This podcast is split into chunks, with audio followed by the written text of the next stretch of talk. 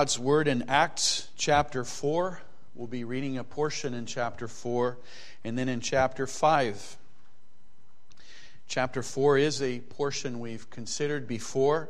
It follows the healing of that lame man and then the preaching, the explanation of what happened by Peter. But then it followed in the arrest of Peter and John, and that was the first persecution of the church. We'll just read a few verses of, of the account of the persecution, and we will read then chapter 5. And we're having these two persecutions before us in parallel. So, chapter 4, beginning in verse 5. And it came to pass on the morrow that their rulers and elders and scribes and Annas, the high priest, and Caiaphas and John, and Alexander, and as many as were of the kindred of the high priests, were gathered together at Jerusalem. And when they had set them in the midst, they asked, By what power or by what name have ye done this? Then Peter, filled with the Holy Ghost, said unto them, Ye rulers of the people and elders of Israel, if we this day be examined of the good deed done to the impotent man, by what means? A fulfillment of an Isaac who was offered as a sacrifice by a loving father, obeying God, putting him on the altar, but then receiving him back as if from the dead. Isaac before you whole. This is the stone which was set at naught of you builders, which has become the head of the corner. Neither is there salvation in any other, for there is none other name under heaven given among men whereby we must be saved. Now, when they saw the boldness of Peter and John and perceived that they were unlearned and ignorant men, they marveled, and they took notice, knowledge of them that they had been with Jesus. And beholding the man which was healed, standing with them, they could say nothing against it. And what followed was the threat that they made that they would were to not preach anymore in the name of Jesus. But they went right to the church, to the other disciples. They prayed. It was after that prayer that the earth even shook um, under them. The believers are accounted in chapter 4, still, verse 32, of the great ministry of love they had, where they were sharing of their needs to help others. Chapter 5 gave that example, that sad example of Ananias and Sapphira. All was not perfect in the church. There were those who were hypocrites, who were proud, who were very likely unbelievers, but inside the, the realm of the church. But then what followed was a little account how they kept on doing miracles and, and how signs and wonders were wrought. And in verse 16 of chapter 5, we continue reading.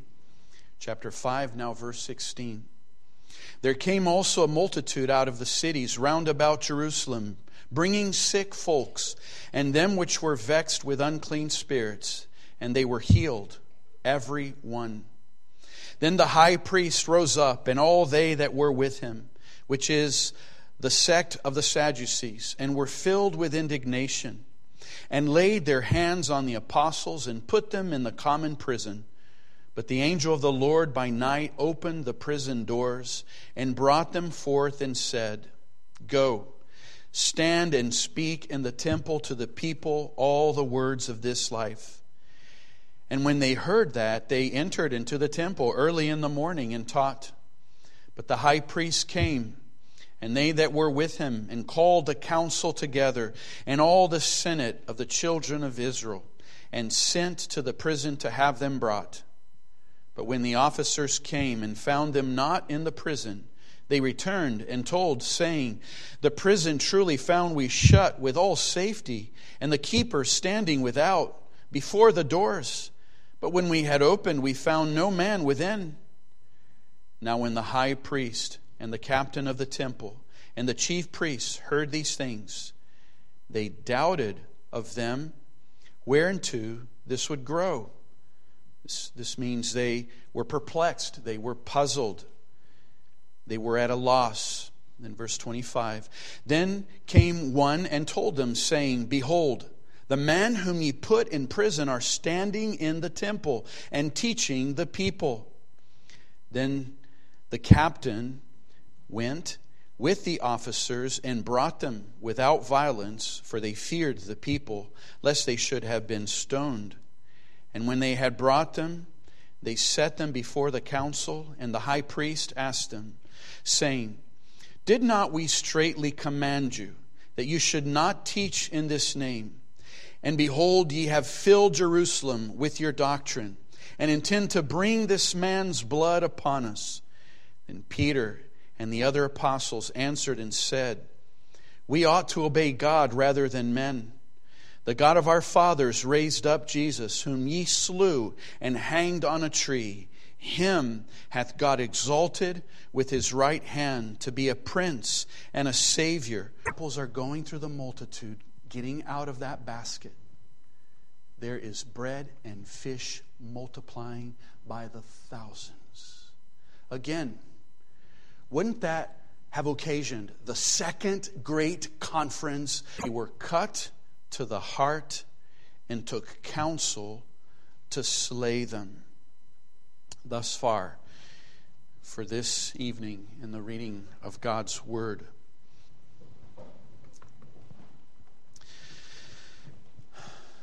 Dear congregation, these portions that we have read shortly are the very first persecution of the Christian church.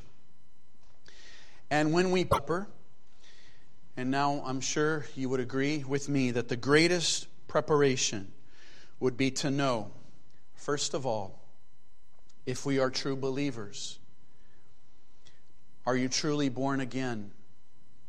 Upper. And now I'm sure you would agree with me that the greatest preparation would be to know, first of all, if we are true believers. Are you truly born again? And you begin to answer this question through the question of faith. Do you have true faith?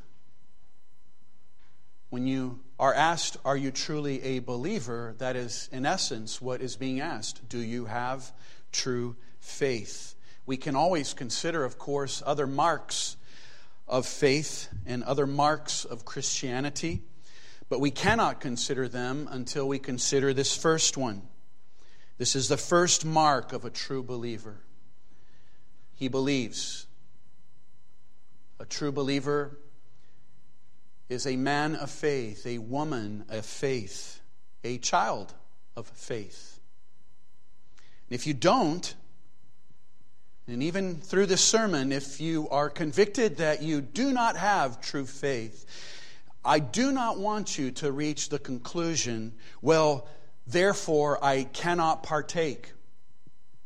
If you are someone who has professed your faith before, and the sermon convicts you, and you come to believe you do not have faith, God's word, this is not my um, counsel to you.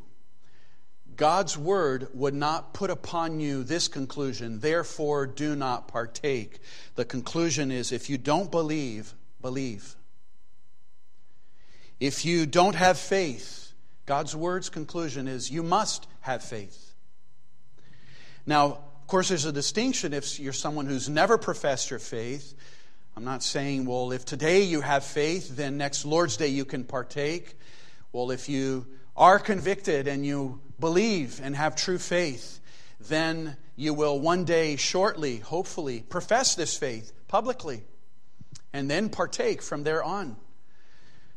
But you need to understand that the Lord's Supper never stands as, as an emblem of stay far until something happens. It is always an invitation. It is an invitation to come. It is not putting you far, it is inviting you near. But you can only come near if you truly believe. We read this morning the form that it, there's a danger to come and to sit if you have not discerned the body, if you have no true faith in the death of the Lord Jesus Christ, if you don't truly believe in who Jesus is. There's a danger to partake because you bring condemnation to yourself. It is a sin. You cannot profess that you commune with Christ if you do not believe in Christ. It's what we've been seeing about communion. There is no communion without union. So you cannot come to a sacrament where you're professing communion if in your heart you have no union in Christ. But, but again, the conclusion is not, well, just stay away. No, the conclusion is, then you must be in union. You must believe. And even as we hope to see these two sets of persecution and how they teach us what, what the opposite of faith is, you will see it is a conclusion that God's word gives. Do not stay in unbelief. There is an utter folly if you stay in unbelief. And, and I'll go further. There's an unreasonableness to stay in unbelief. There is an utter illogical reality of stance of unbelief. And you will see this as we go through these passages. And what do people do when they are convicted that they are being foolish or that they are illogical, that they are unreasonable, that they are unloving? The conclusion is well, then be reasonable, be logical, be wise. And this is what God's word is saying to all peoples everywhere. You see how unwise these men were being as they are, are speaking to the apostles? But the apostles are never saying, you, you Sadducees, there's no hope for you. We have no more qualms with you. We will no longer talk to you. No, this, this, is what I'm meaning. Look what look at Peter. He is saying, The God of our fathers raised up Jesus, whom ye slew and hanged on a tree. Him hath God exalted with his right hand to be prince and savior, for to give repentance to Israel and forgiveness of sins. And we are his witnesses of these things, and so is also the Holy Ghost, whom God hath given to them that obey him. What is the conclusion? Peter's not saying, Sadducees, there's no hope for you. Peter is saying, Sadducees, be reasonable and believe in the Lord Jesus Christ. This forgiveness of sins and salvation is for Israel. The Sadducees were part of Israel. Peter is giving hope to these very men who are persecuting him. And it's, it's the same dynamic. See, we're having the Lord's Supper next Lord's Day, and you must have faith to partake. But if you find out you have no faith, God's word is saying you must believe then, and then come. You must believe then and profess publicly, and then come. Well, let us learn the nature of persecution first. Very short first point, a big bulk of the second point and more like a conclusion in our third point. So, first of all, the nature of persecution. And what we hope to see here is that persecution helps us understand what faith really is. And this is what I mean. What was the reason of this persecution? The first one and the second one. Why did these Jewish leaders persecute this band of believers? First, Peter and John and they were arrested. And then all of the apostles and they were arrested. Why? Why, why did they do this? What was the reason of the first and the second persecution? Well, we, we must conclude it was a response of unbelief. They, they did not believe the message of Christ, and so they were persecuting the messengers of Christ. Faith embraces the God revealed in Scripture, and what does persecution do? It rejects him. Faith embraces the Messiah, persecution crucifies him. Faith embraces all of the messengers of God. What does persecution do? It, it pursues them and puts them behind bars. So, this persecution is a rejection. This crucifying, this pursuing the messengers, is unbelief. We, we should all agree with that. It's nothing but unbelief. It, it also opens our eyes to see unbelief is not a neutral stance to the gospel, it is a defiant stance to the gospel. Now, if we put all of this together, all of this persecution, the forsaking of Christ, letting him go to the cross, ignoring him when he was on the cross, mocking him, penalizing him, arresting him, imprisoning him. Now, the apostles who bear his message, they will be put in prison as well. This torturing. Christ was tortured, he was scourged, and the apostles, they were only let go on the second time. We, we haven't even gotten there yet at the very end of that second persecution, but they will be scourged. What all of that has in common is one word not just unbelief, but the word rejection. Let me go to our second point the nature of unbelief. This leads us directly to this. What is unbelief? Unbelief, beloved, if we could define unbelief with one word, it is the word rejection. You see, not all the persecution was mocking. It doesn't seem like there's been a lot of mocking for these apostles as of yet. There's been imprisonment. In the first imprisonment, there wasn't scourging. So, not all persecution is, is torture. Not all persecution is even imprisonment. There will be many times still that they will be persecuted and not be put in prison. But all persecution is rejection. Rejection is, in a sense, the bottom line. Because they reject, they pursue. And in a, a simple definition of persecution is a pursuit. If you look up the word persecution in Greek, it is the word pursue. They went after them. See, in going after them, they put them in prison. And then they, they left prison, they go after them again. And they're just pursuing them, they're running after them. That's persecution. And why? Because they reject them. And so we, we have an equation.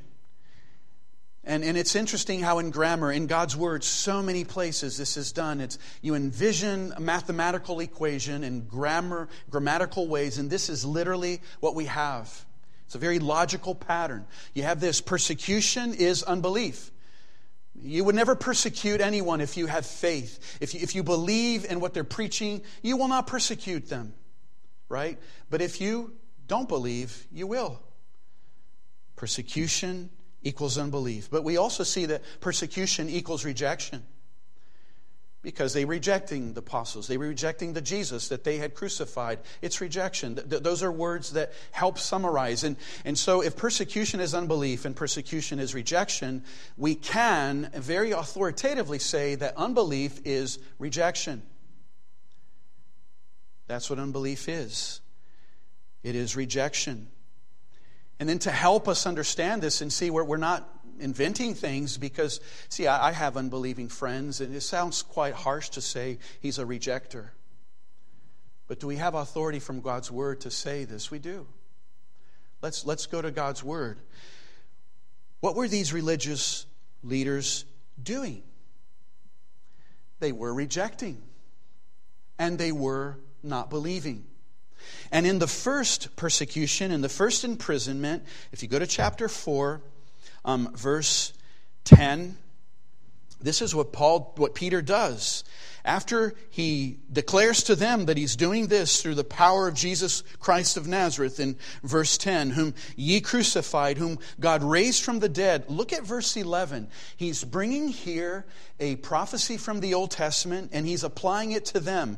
He said, The stone which was set at naught of you builders, which has become the head of the corner. This is who Jesus is. He is the stone, and you who are the builders have rejected. And set at naught means despised, it means to disdain, it means to reject. When 1 Peter 2 4 is relating to this very passage, we read, to whom coming as unto a living stone, disallowed indeed of men, but chosen of God and precious. Disallowed means disapproved, it means rejected. This is from Psalm 118, verse 22. We sang this psalm. The stone which the builders refused in the Old Testament is become the head stone of the corner. The word refuse, the word disapprove is very helpful because of the figure that we have here. And boys and girls, here is an illustration God is putting in the Bible. I, I, do believe it's meant especially for boys and girls, but then it's really teaching that all of us have the heart and the mind of, of little children because we all need pictures. And as soon as we have this from Psalm 18 and is carry on into, into Acts and then later 1 Peter, referring to Jesus as a stone that was refused, what brings to our mind, and boys and girls and young people, this is the illustration you ha- should have in your mind. And envision yourself there in the, in the quarries of Israel wherever they find the granite that is necessary for the foundations and the buildings to be built. And in the midst of all that quarryness, all the smoke and all the rocks that fly everywhere as they are chipping through and making this, these giant blocks, there are some that the masons have prepared, but they're waiting for the master builders who will come and examine each one because the ones that are to be in the corner have to be pristine. They can have no flaws and they have worked on them. Some men are less experienced. They're not the ones to make any kind of judgment. Some of, some of those workers probably have enough judgment where they have already disqualified a few, but they worked on some, but now the master builders come and they're going to give their last approval or disapproval. And depending on how gigantic is the building they're planning, they know how strong and pure that cornerstone must be. And if upon their examination they see what you can envision, those veins that may be on a marble counter in a kitchen may look beautiful, but it would be devastating to a building that would be massively giant. And that cornerstone, when it receives the pressure and the tension, would scatter, would, would completely destroy, and the building would collapse. So, what do those master builders do, those engineers of the old days, they would study the stone. And if they found a flaw that was significant, they would disapprove it. They would disallow it. They would set it at naught. They would say, no, we can't use it. That's the picture.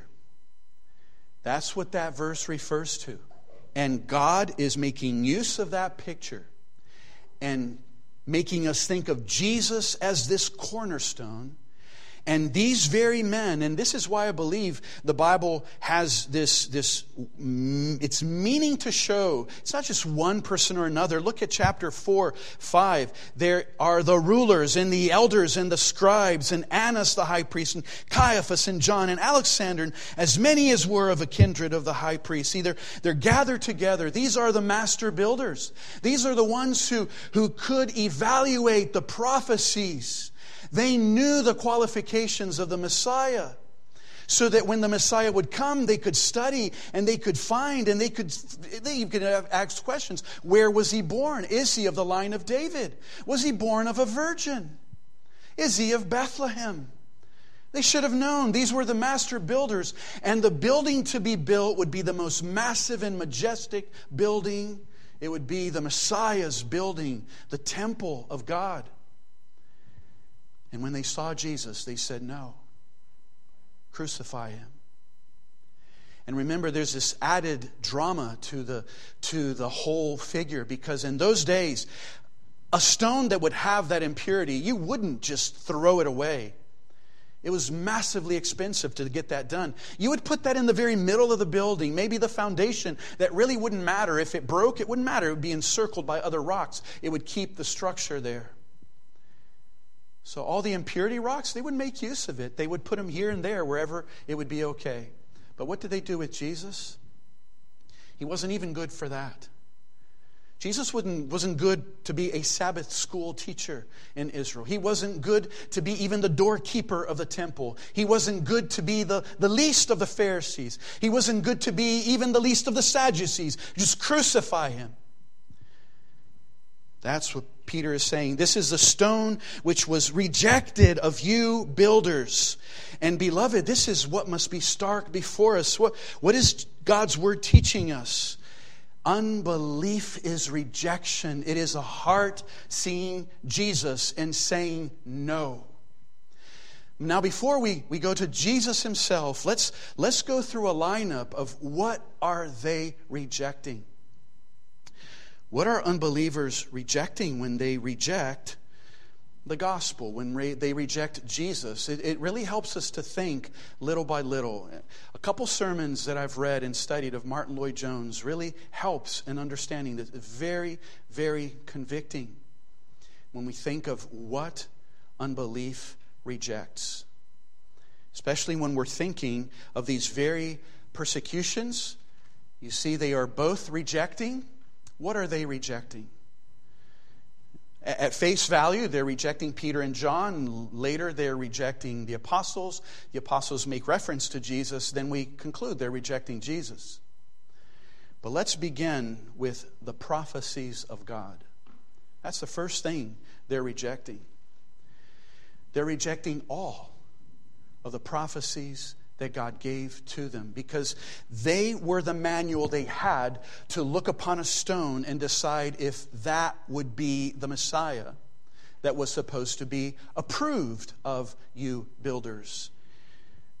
And it was the prophecies that really gave them the indication and, and, the, and the clear mandate as to who was to be accepted as the Messiah. Now, I don't start by saying they rejected God.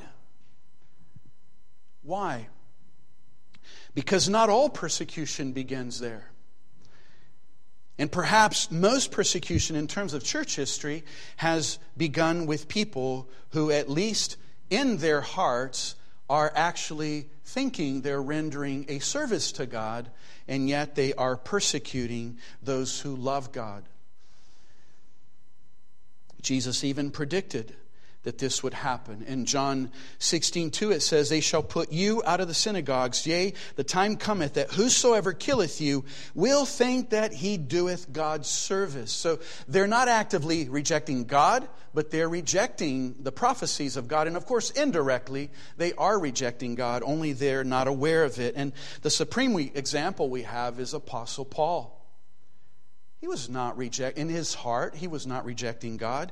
The reason he went after the church is he thought it was truly a, a, a heretical sect and he thought it had to be dealt with harshly. And in his zeal for God, he persecuted Christ. And this shows the great danger of religious unbelief. See, not all unbelievers are atheists, many are religious. Paul was one. These very leaders, these rulers and elders and scribes and Annas the high priest, they were all um, believers in that sense, that general sense of the word. They, they were all religious people. They weren't atheists. They weren't actively rejecting God, but because of their unbelief, they were rejecting God.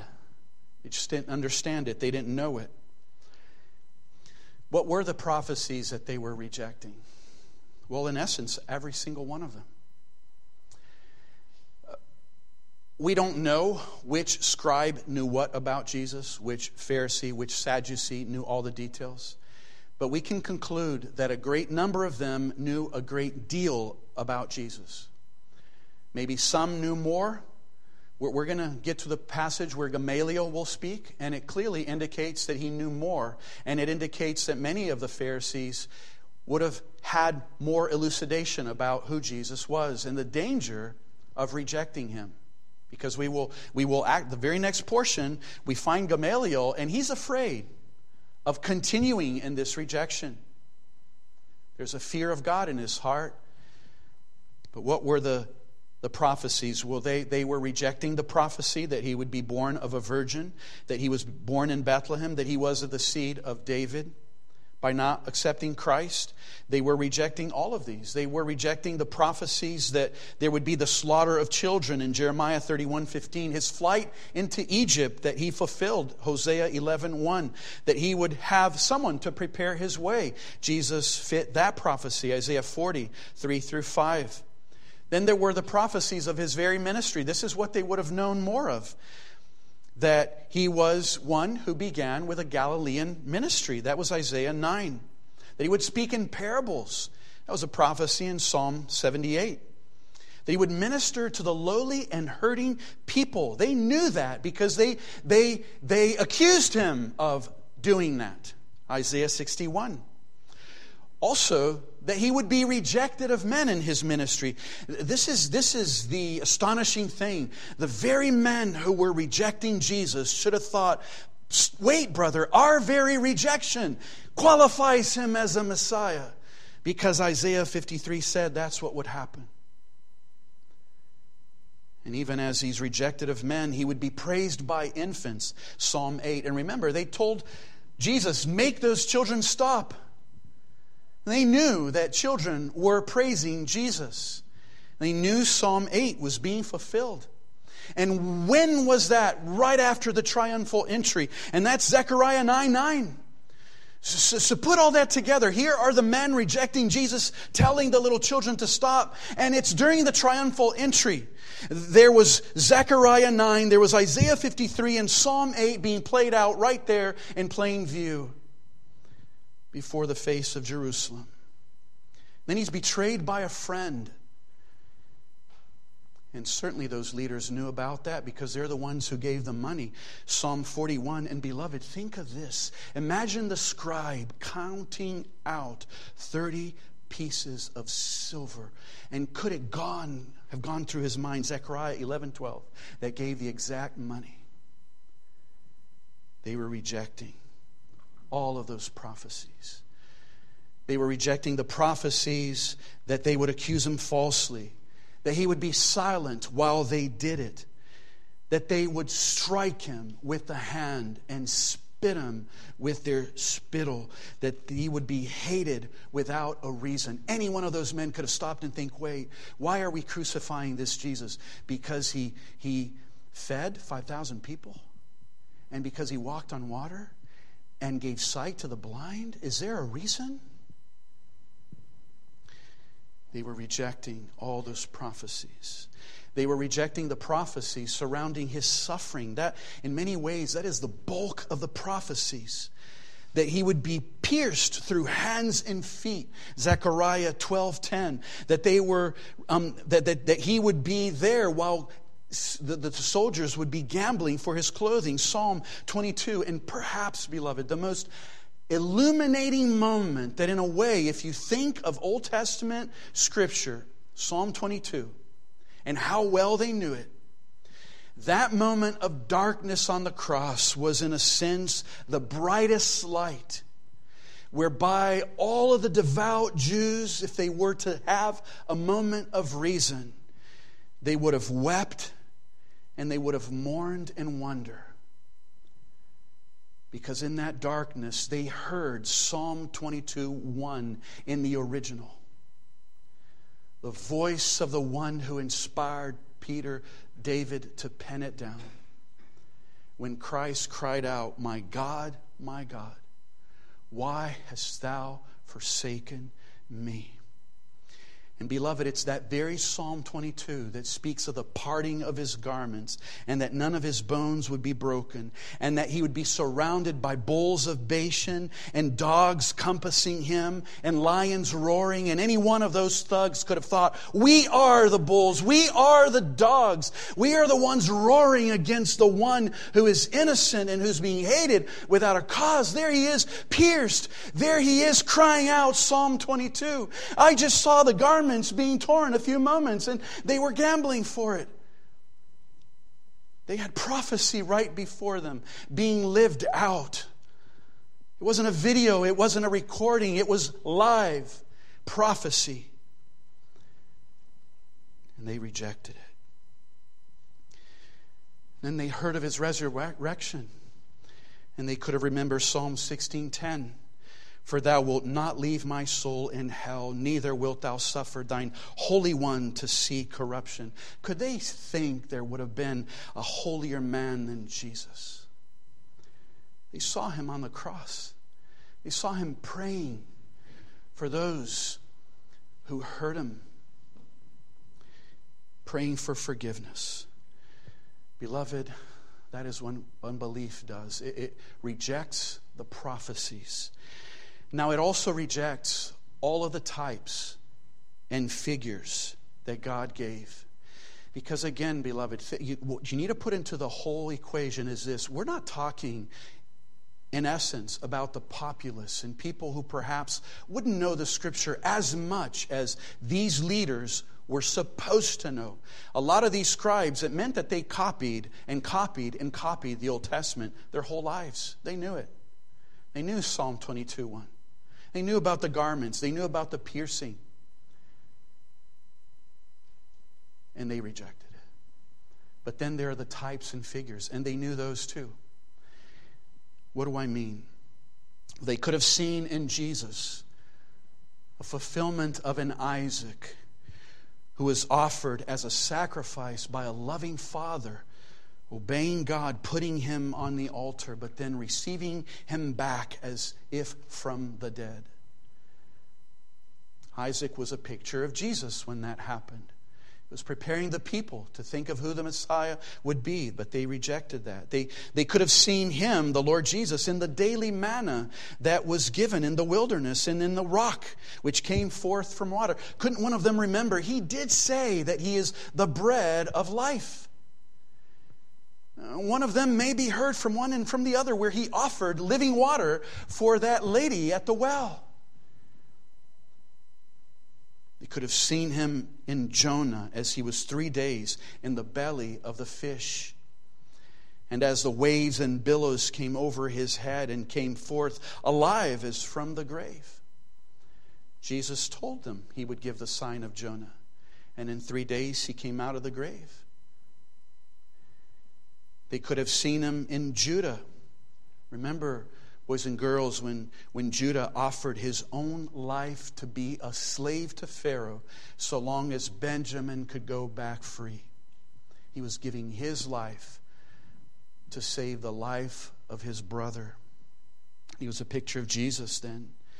They could have seen him in every innocent lamb and goat ox and turtle dove Israel, their whole entire lives, knew that was a sacramental system, the sacrificial system. That's how we worship God. These poor little animals, they have nothing to do with my lies, with my thefts. I'm the one who disobeyed mom. I'm the one who disobeyed dad. I'm the one who has not loved my wife as I should. I'm the one who has not worshiped God perfectly. This little lamb has to die. And it was a picture of Jesus to them, it was a picture of the Messiah as he's there on the cross shedding his blood. He was fulfilling all these pictures, all those sacrificial victims. And what did they do? They set all of those at naught. They were rejecting it all. Then, three, they were, of course, rejecting the Messiah of God. This is, of course, in a sense, the apex of their rejection. And it doesn't stop there. There's a few more to go because it's all connected. They were rejecting the very Messiah that God promised.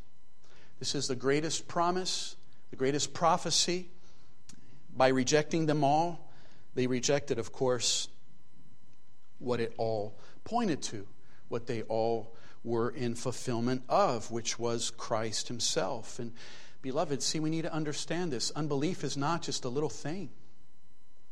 It is rejection. It is rejection of God's prophecies, rejections of the types of Christ, and worse, it is the rejection of Christ Himself. Now, let's put this together. Remember, I mentioned that there's nothing more logical than faith. It's because there's no, nothing more illogical than lack of faith. By rejecting Jesus, who were they rejecting? I could go through everything Jesus was and said, but I'll, I'll, just mention a few and reason with me. They were rejecting the one who came and walked on water.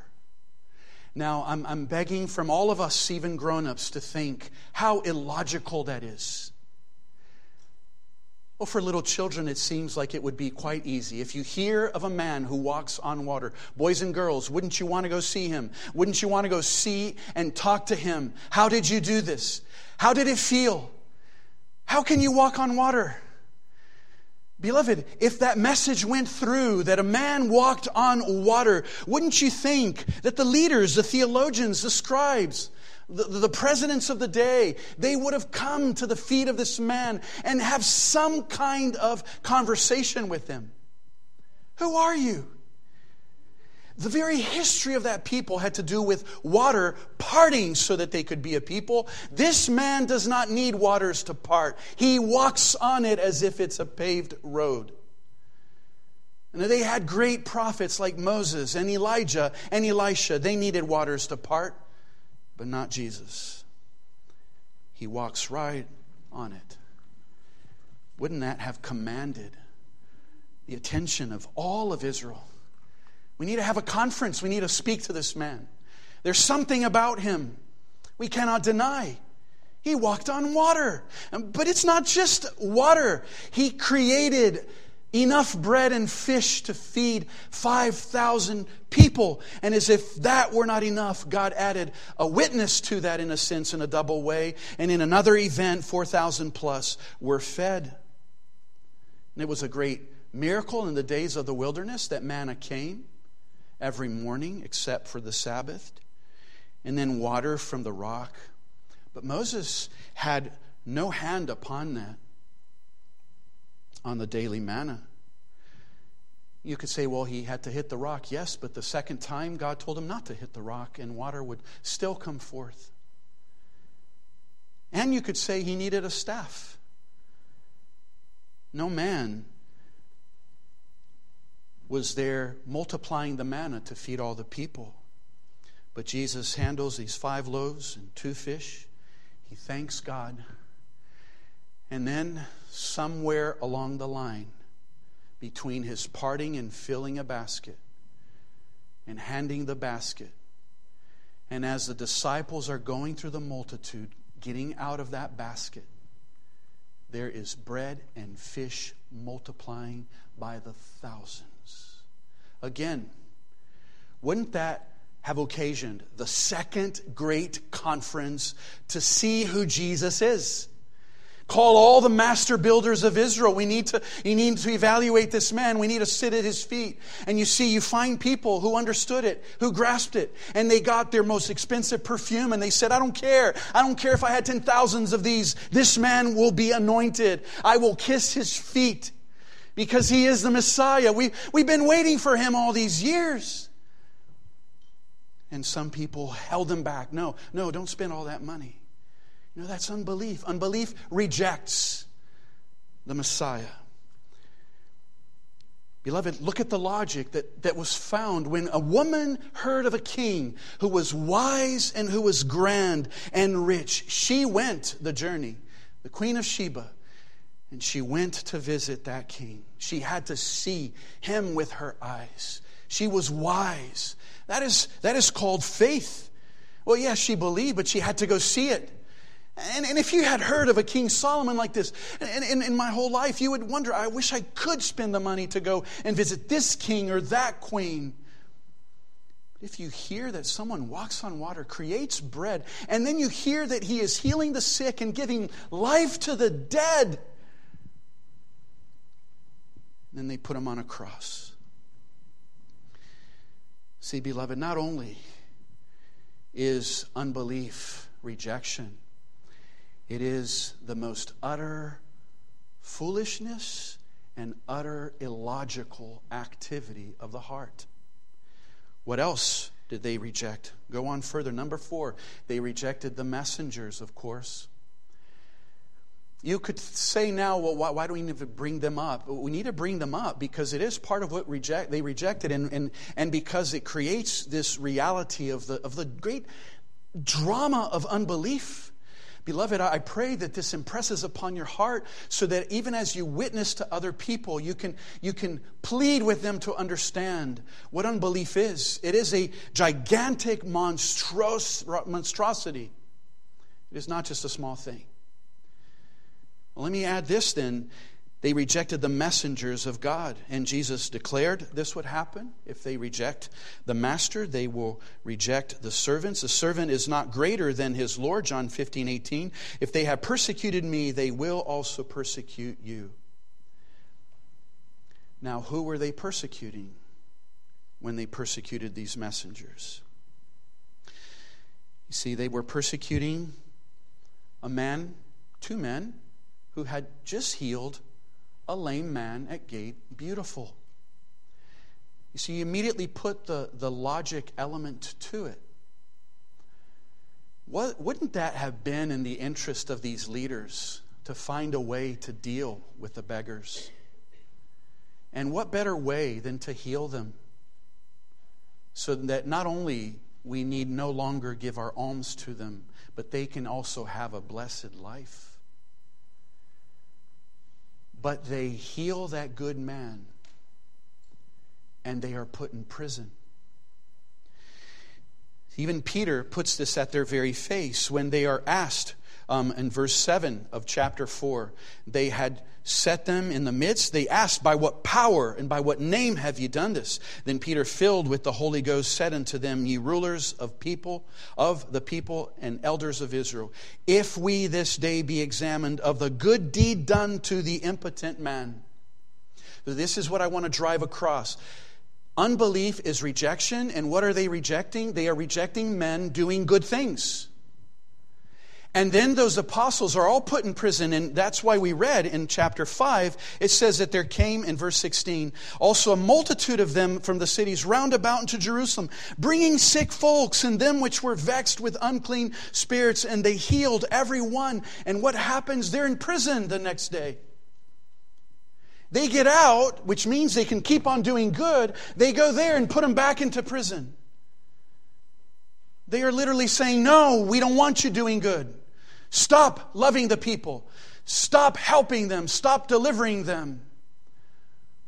See, when unbelief rejects Christ, it rejects also the messengers of Christ. So, as the messengers of Christ go out doing good, the unbeliever persecutors who are rejectors will say, Stop.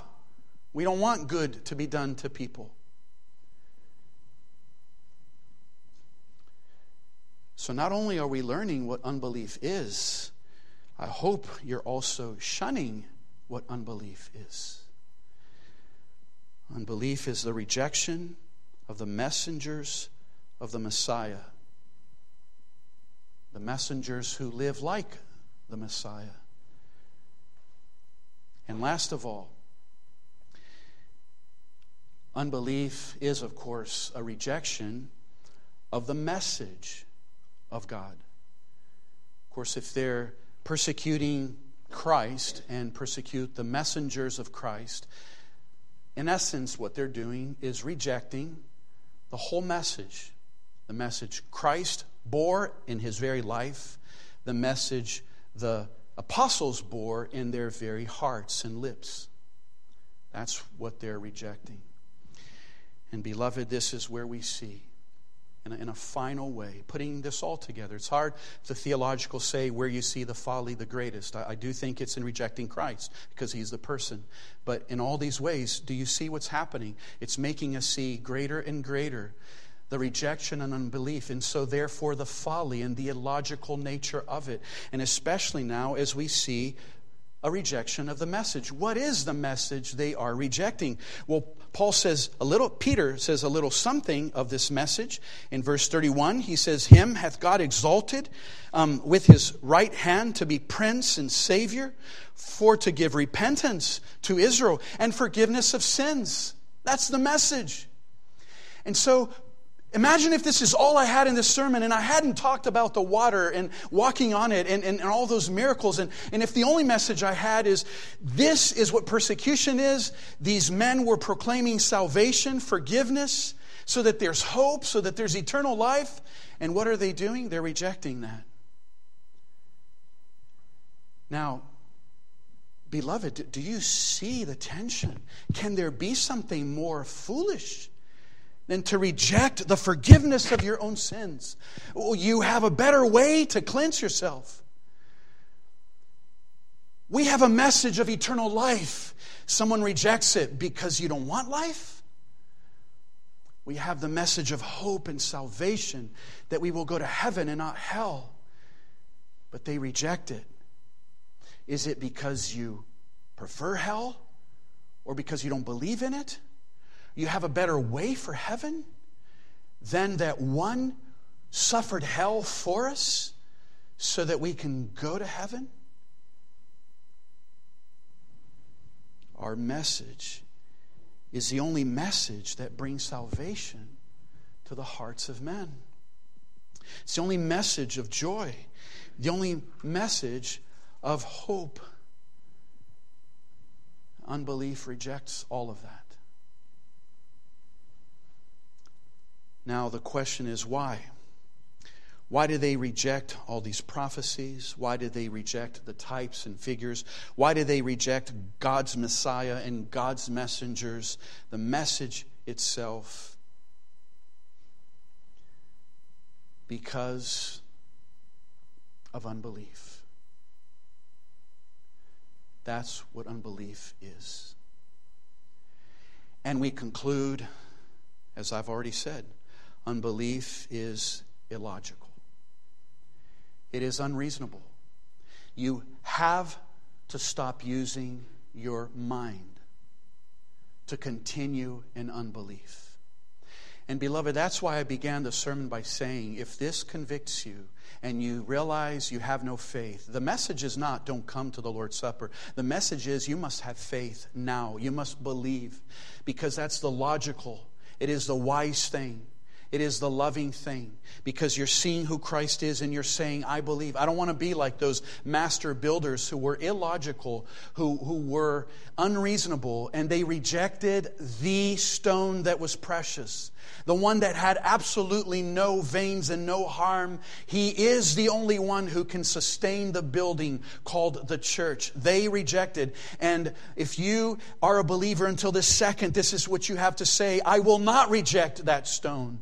I look to Jesus and I've heard through this sermon and I know the stories. I believe he did all those things. I believe he walked on water because he is God. I believe he died on the cross because he is God and man and he can represent me who am human. And I believe on the cross he bore the sins of all his people. And I here ask, Lord, forgive me of all my sins. I need a Savior such as that. I will not be like those builders. I will accept Him and not reject Him. Oh, beloved, that's my prayer. That God would, would breathe in you the life that you need if you are not saved, and that you would have faith because you see there's no other way to respond to this blessed Savior. And lastly, and in conclusion, what is the nature of faith? Well, you see, I, I, trust you see by now how it helps us learn what faith is. As we've been focusing in the nature of unbelief, and we're just going to conclude while unbelief rejects, faith embraces. Unbelief reproves, belief approves. We are to be as in the place of those master builders. And now, what, what I've placed before you in this sermon is almost like the quarry of Scripture. And you go through the prophecies, you see the types, you see Jesus in his life, and you see that it matches. Those prophecies were, were, were fulfilled by Jesus. And yes, the Lamb of God was, was the one whom uh, John said that Jesus was the Lamb of God. And we see all of those sacrifices, those poor little lambs, were, were they were little types of Christ. And here's Christ. I believe it. And I believe that Jesus dying on the cross did a lot more than all those animals could ever do.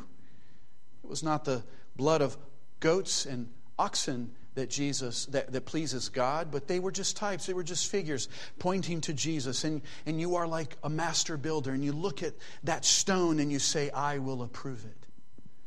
I accept him. Unbelief rejects the message and the Messiah. Faith accepts and praises one and publishes the other. See, we praise the Messiah and we now become messengers ourselves. even if he or she who carries the message are in danger of death. And then we go to the marks of faith. If you have true faith because you accept Jesus, here you go living your life, you will be the hated one. You will be the one that unbelievers will pursue and even persecute. What do you do? You stop pre- preaching the message? You stop carrying the messenger in your lips? No, not a true Christian. We are ready to die. We are ready to be imprisoned like the apostles were. Because it's, a reason, it's, it's unreasonable, it's illogical. I cannot deny my Savior, even if in the peril of my own life. That's what faith does. It gives us the strength when, when you need it. The true believer is the rejected one, but that does not make the true believer reject the message young boys and girls, you, you might have people who may have taunt you or may start taunting you about being a Christian. But see, if you truly believe in this Jesus, the moment that happens, you really will have, in a sense, a tinge of joy saying, Wow, it happened. They persecuted Jesus, they're persecuting me. I'm identified with my Savior. It won't be a challenge, it won't be a trial. You will only be strengthened by that because you accept the Messiah and his message. True faith accepts the prophecies, the promises, the Messiah, the messengers. It accepts Christ. This is why it's so important for Christians to love Christians. That, that's the one thing that is hard to understand and believe, and that's what makes you think maybe a certain person is not a true believer. When you hear things like, Well, I'm a Christian and I love God, but I can't stand other Christians. That doesn't exist in the heart of a true believer. Because a true believer understands what it means to be hated by those who pursued Christ. And we're, we're a bunch of people that know what it means to be hated. We're not going to hate each other. In 1 Peter, that's the whole message. Peter draws a, picture, and 1 Peter summarizes in two minutes. The whole world is hating outside, the, the church is an island of love inside. And if one Christian dares to be a persecutor inside this island of love, that shows that maybe that heart is actually from the outside. Because in the church of the living God, we are even willing to die for the sake of Christ. Why would we hate another Christian?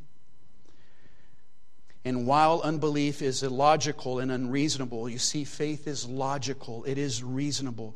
It is spiritual. I'm not saying by this that we have the power to believe, but I am saying with this that you need your mind to believe. It is a gift of the Spirit. And what God does is He makes us use the gift of our reason to realize this is the Messiah. And I would be foolish not to follow Him. Because it's very logical to trust the very creator of the universe and the one who walked on water and the one who created bread and fish and raised the dead and who died. He was buried but he arose from the grave. And you see what Peter is doing when, when he comes to those apostles, to, to those leaders, and he says that God has exalted him. And he says in verse 32, and we are his witnesses. See, here's Peter talking to these leaders. And he says to them, We are his witnesses of these things, and so is the Holy Ghost, whom God hath given to them that obey him. You know what Peter is saying? He's saying to the Sadducees and to all those leaders, use your reasonable mind. We are witnesses.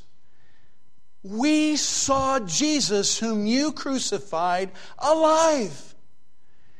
And the Spirit is a witness with us. And you could say, well, of course, he could say this. No, but he's not just saying this. People were being healed, people possessed were being delivered.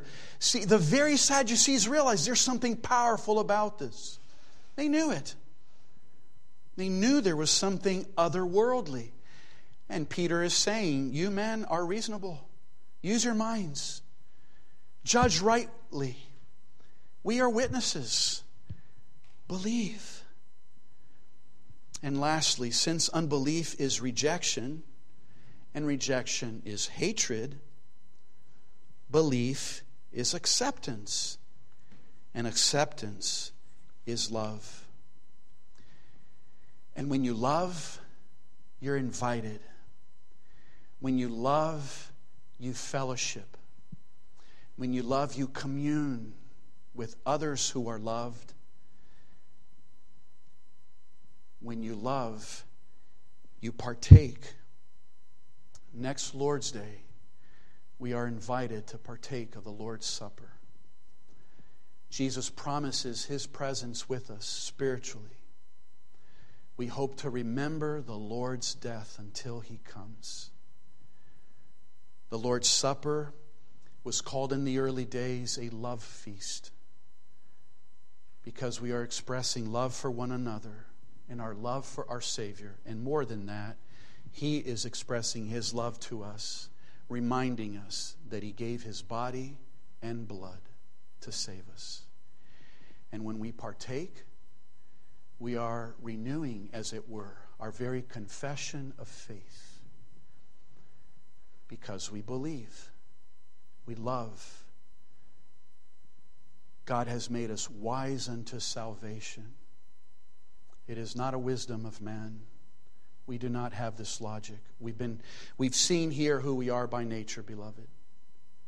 Take away God's grace, we are like those Sadducees and elders. Include God's grace. We listen to Peter and we say, Peter, I believe. I pray that that may be your witness and testimony today. By God's grace, let us pray. Our gracious, glorious God, we are so thankful that even in the midst of those persecutions, thy people were preserved. Lord, we see the miraculous um, deliverance even there, Lord. These men are still speaking to these apostles and don't even ask how they were delivered. They are dumbfounded with the massive proof of the Holy Spirit's power, and yet they don't even seem to care because they're rejecting thee. Oh Lord, help us to see that even our hearts who may believe every every tendency to have less faith is really more unbelief forgive us lord for every unbelief. Strengthen our faith lord and give faith to the faithless that thou would give eyes to have this spiritual logic that we by nature lack. By nature lord we are fools we are illogical. We are unreasonable. We are unloving. And we reject. But Lord, how we thank Thee that by Thy grace Thou hast caused us to accept and embrace and love and to reason and therefore offer our reasonable service to Thee.